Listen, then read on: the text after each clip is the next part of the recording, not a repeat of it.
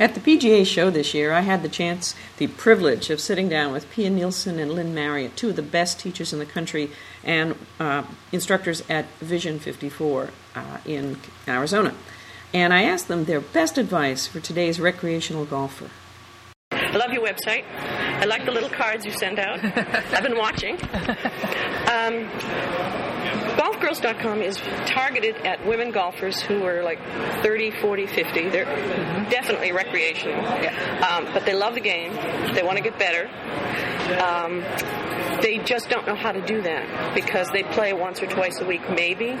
You know, how do you take it to the next level? That was the question. I really wanted to ask. And I know Vision 54 is a great concept, and um, I'm going to write about it and use your book as an example and all that. But tell me in your own words, um, what would what advice would you give to someone who's at that level and wanting to get better?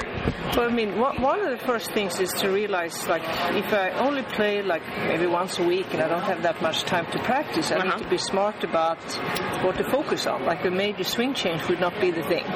But the good thing about golf is there there's so many things that influence performance. It's of course what kind of shots I can hit. It's you know how fit I am. It's how how committed I am to decisions, how I manage my emotions. There's so many things. So if being a recreational player, not having that many hours to practice it, looks at these other areas. Maybe if I just practice, like making more clear decision, committing to it, it's going to lower my rounds by a couple of shots already. Mm-hmm. So there's so many of these other skills that would be very doable to improve on, even though I don't have hours to practice. Right. And then, and then physically, what we found, and, and we outline this in our next book, Play Your Best Golf Now, mm-hmm. um, three essential playing playing skills we call them. There's eight what we call eight essential playing skills, but three of them are physical mm-hmm. uh, playing skills, and that is focusing on and actually feeling balance, tempo, and tension awareness. Mm-hmm. And as Pia said, for, for these recreational players who only play once or twice a right. week, if they can learn a few things to start swinging and being aware of their balance mm-hmm. and being aware of tempo, and then of course where tension creeps in, mm-hmm. I mean, they can make great swing changes, and I put quotes around changes mm-hmm. without having to think about it, which right. is which is really what what these golfers at this level need. Right, but they don't need a lot of technical cognitive instruction because they're not going to make those swing changes. Right. Yeah, I think it has to, a lot to do with intention. I play with, right. when I say recreational golfers, I'm talking about recreational. They go out yeah. for the social aspect. Yes. A lot of women do. Yeah. And so you're going to the first tee, somebody just got out of their car and is racing down there, you know, because they just had to get the kids to school. Right. Um, you've got somebody else who's been on the uh, practice range but hasn't been thinking about what they're doing. They're just hitting balls. Right. And then um, it's a, a, lot to do with intention, I think. Yeah. yeah. It is. So, you know, one of the first things that when we we get, have golfers who are playing golf for, for that reason and, and that recreationally, it's so important though to treat what we call the play box. That's mm-hmm. like the place where you actually go up and hit the putt the, when you go up to make a swing.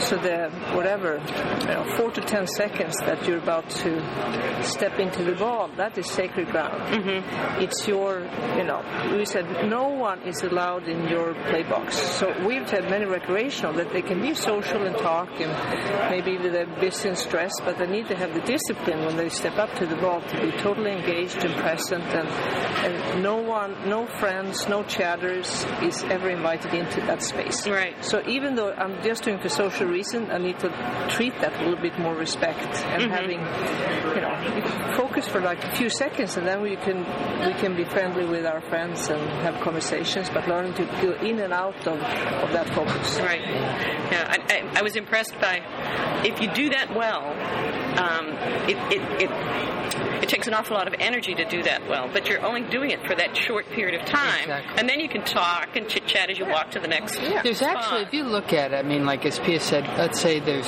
we'll just round it up, 10 seconds in the play box. Right. And then there might be a, you know, another 10 to 15 seconds in your think box. Mm-hmm. Okay, times however many shots you get. You just set up that amount of time, then you subtract that from the time you're out on the course.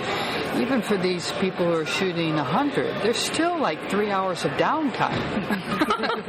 I know. Yeah, there is. So there's actually a lot of social time. But then, as you just said, it's that when you go to hit your shot, that this is like, okay, now this is all about me and my golf shot. Right. And and just it's just compartmentalizing. And and a lot of you know, I mean, a lot of ladies know this because they have to compartmentalize their lives anyway. Right. Yeah. Yeah.